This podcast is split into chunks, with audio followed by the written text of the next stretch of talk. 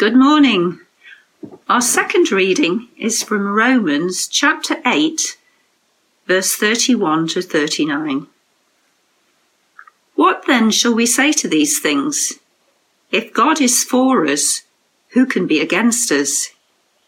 He who did not spare his own son, but gave him up for us all, how will he not also with him graciously give us all things? Who shall bring any charge against God's elect? It is God who justifies. Who is to condemn? Christ Jesus is the one who died, more than that, who was raised, who is at the right hand of God, who indeed is interceding for us. Who shall separate us from the love of Christ? Shall tribulation, or distress, or persecution, or famine, or nakedness, or danger, or sword. As it is written, For your sake we are being killed all the day long. We are regarded as sheep to be slaughtered. No, in all these things we are more than conquerors through him who loved us. For I am sure that neither death, nor life, nor angels, nor rulers, nor things present, nor things to come, nor powers, nor height, nor depth, nor anything else in all creation will be able to separate us from the love of God in Christ Jesus our Lord. Good morning, and before our last look at Romans 8 in this series, let me lead us in prayer. Father, you know all our circumstances, needs, hopes, and fears. Please speak into them through your word so that we may live in them by faith in you. In Jesus' name, Amen. Well, browsing online recently, I came across various Mother's Day card quotes which you may identify with. For example, being a mum isn't easy. If it was, dads would do it. Or, silence is golden unless you have young children, in which case it's suspicious moving up the age range. When you have teenagers, get a dog as well. That way, someone in the house is glad to see you. And finally, two definitions of a mother. A mother is someone who, seeing there are only three pieces of cake for four people, says she never liked cake anyway. And for those who've left home, a mother is the person you can always call to ask how long chicken lasts in the fridge. There's a lot of joy and goodness to take stock of on Mother's Day, but it's bittersweet as well.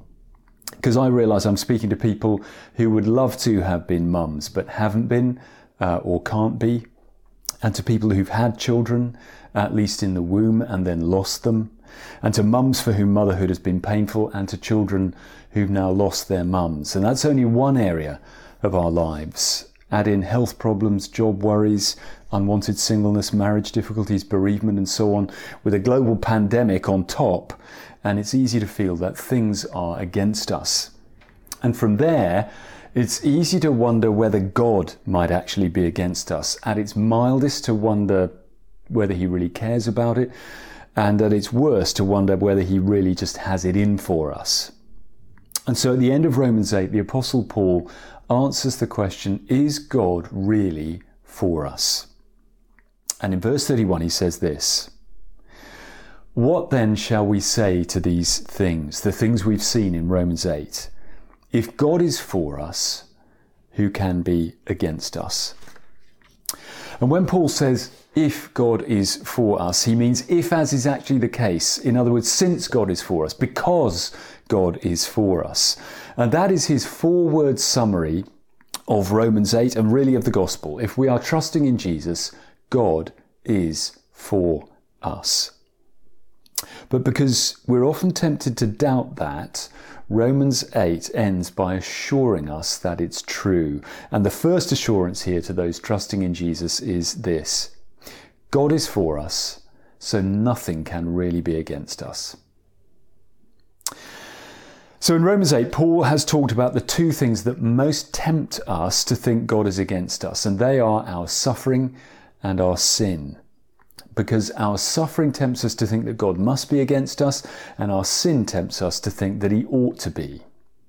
So before we see how Paul speaks into that, Let me ask you two questions so that we have real things in mind as we come to this part of God's Word. So, question one How are circumstances against you right now? How are things or people going against you? Have a moment to answer that to yourself.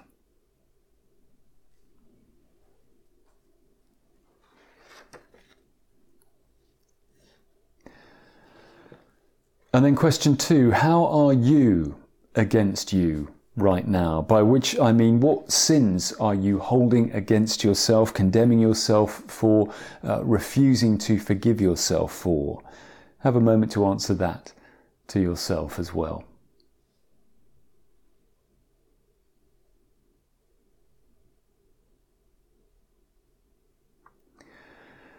So now listen to verse 31 again.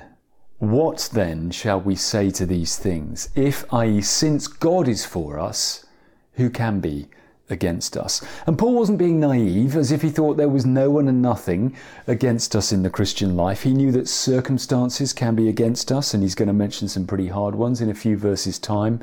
He knew that people can be against us, from hostile non Christian family members to secular campaigners and lawmakers. He knew that our consciences can be against us in self condemnation, and he knew that Satan is always against us, rubbing our noses in our failures and making us feel even more condemned and guilty and despairing about whether we can really be forgiven. So, what he means in verse 31 is since God is for us, who or what can really be against us in any way that does us ultimate harm? And that's a question expecting the answer no one and nothing. Paul's not denying that people and circumstances and Satan uh, can hurt us and make things hard for us, but he's saying since God is for us, they can't do us any ultimate harm. So, verse 31 again. What then shall we say in response to these things? If God is for us, who can be against us? And then he reminds us of the ultimate proof that God is for us. Verse 32 He who did not spare his own son, but gave him up for us all, how will he not also, with him, graciously give us all things? So, verse 32 is the verse to preach to yourself when circumstances are against you and tempting you to think that God is too. Like when I lose my job or apply for one and don't get it. Doesn't he know what I need? Or like when I long for and pray for marriage and nothing happens. Doesn't he understand me? And so on.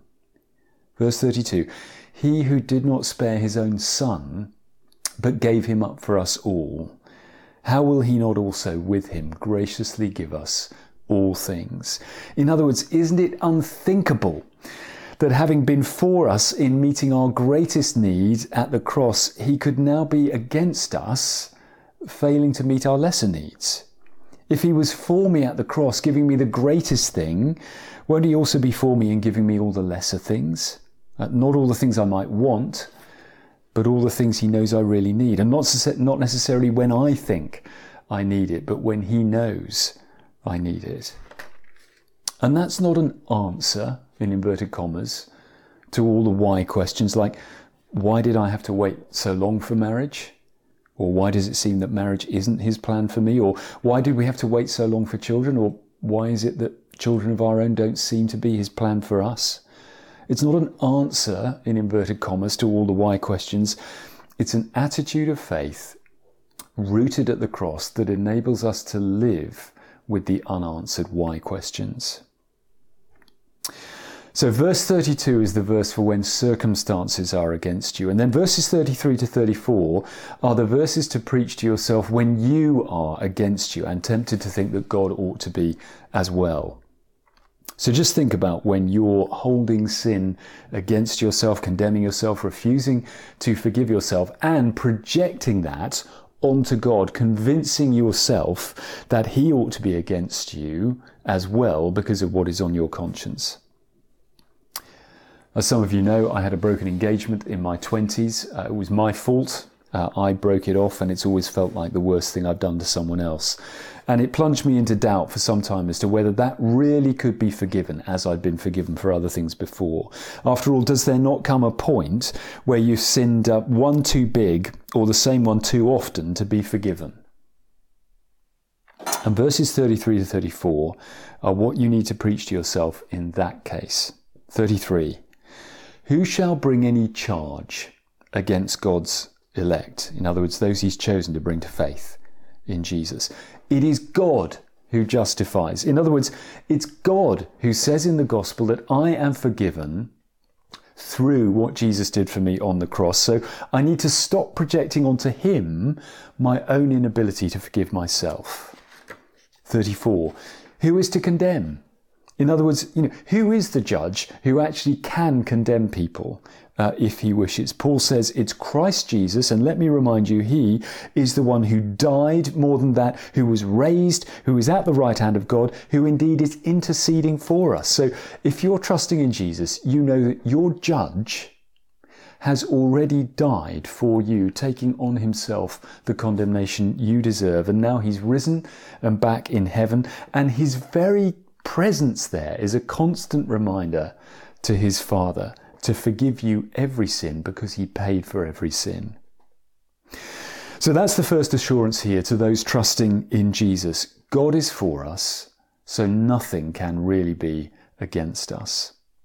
And then the other assurance is this God's love has us, and nothing can make him lose hold of us.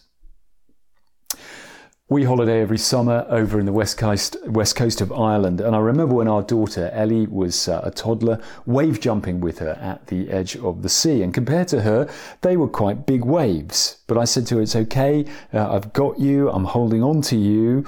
And suddenly, a really big one came in. I lost my grip, and she was tumbling in the water with me, trying to find her again which reminds me of uh, another of those Mother's Day card quotes that I saw. Nothing is truly lost until a mother can't find it. Well, thankfully, I did find Ellie again looking reproachful in the surf. But the question is whether God is like me in that moment. Is it possible that circumstances that come at us, or other people or spiritual powers, could pull us out of God's hand? Or as Paul puts it in verse 35, who shall separate us from the love of Christ? Is that possible? And if so, who or what could do that? And he lists some possible candidates. Shall tribulation or distress or persecution or famine or nakedness or danger or sword, as it is written, here's an Old Testament quote, for your sake we are being killed all the day long. We're regarded as sheep to be slaughtered.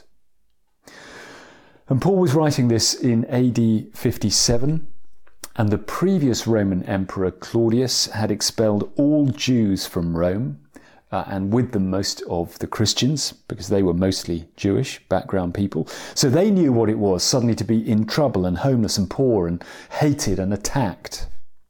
And within seven years of Paul writing this, the Emperor Nero was having Christians put to death in Rome wholesale. So, don't you have to say at that point that God has let go of his people? That they are no longer in his hands, but frighteningly they have fallen into the hands of others, that they have been separated from his love? Well, verse 37, Paul says, No. In all these things, in all these things, we are more than conquerors, winners plus plus plus, through him who loved us. So take what we would probably think was the worst case scenario, the martyr's death in verse 36. What if you're a Christian in Nigeria and you are carried off to your death by Boko Haram? How in that are you more than a conqueror? How are you a winner plus plus plus in that? Well, because your next conscious experience, as Paul puts it in Philippians, is to be with Christ, which is better by far because you're out of this horrible fallen world. And as we saw last week, you're finally conformed to the image of his son. You're finally glorified. You're finally what you've really wanted to be all your Christian life and where you've really been homesick for all your Christian life. Of course, you leave people behind who've lost you. But you are a winner beyond words. And the truth is, you were not for a moment out of God's hands. The BBC may say in their report that, quote, you, you, you fell into the hands of Islamists, but the truth is you were always still in God's hands, which, as we saw last week, were working those circumstances to bring you to be like Christ and with Christ in glory. And what is true of that worst case scenario is true of all the others that we find ourselves in. So, for example, if we have cancer, God has not lost hold of us. We've not fallen out of His hands into the hands of the disease or of the doctors.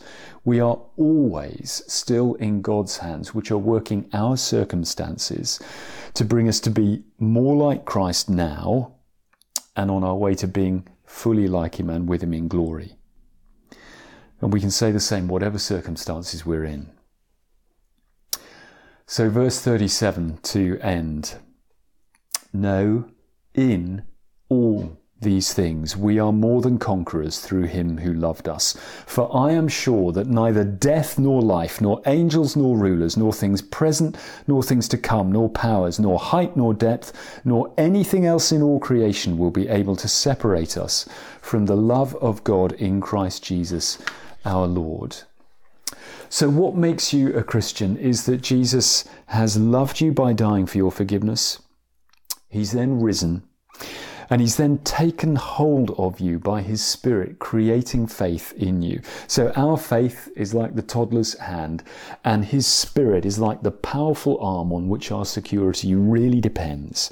And if being a Christian is then like wave jumping in the face of everything that he allows to come at us in life, then verses 38 and 39 say nothing can make him lose hold of us. Nothing. So death won't. The apparent worst case scenario which is actually the way he, he brings us through to the best case scenario of being finally with him and like him in glory. Life won't. So, no circumstance we face right now. Angels, nor rulers, nor powers won't, which includes spiritual powers of evil, Satan and company. So, that's an assurance that God will keep us in the face of our worst besetting temptations that we fear could one day could pull us away. And things present won't, nor things to come. And maybe things to come, the future, with both its knowns and unknowns, is what is hardest to trust Him with. So, for example, will my faith stand up to all the unknowns of this GCSE and A level and uni year? Will my faith stand up to facing a difficult marriage or caring for a child with exceptional needs or a sick spouse? Will my faith stand up to staying single for longer or maybe for good? Will my faith stand up to persecution back in my home country? Or to what persecution could be like in this country down the tracks? And Paul's answer is yes, your faith will stand up because it's the result of God taking hold of you and he will not lose hold of you. So if we're trusting in Jesus, then God is for us so nothing can really be against us. And God's love has us. And nothing can make him lose hold of us, which means that we can say with real assurance those words of John Newton in Amazing Grace Through many dangers, toils, and snares we have already come. 'Twas grace that brought us safe thus far, and grace will lead us home. Let's pray.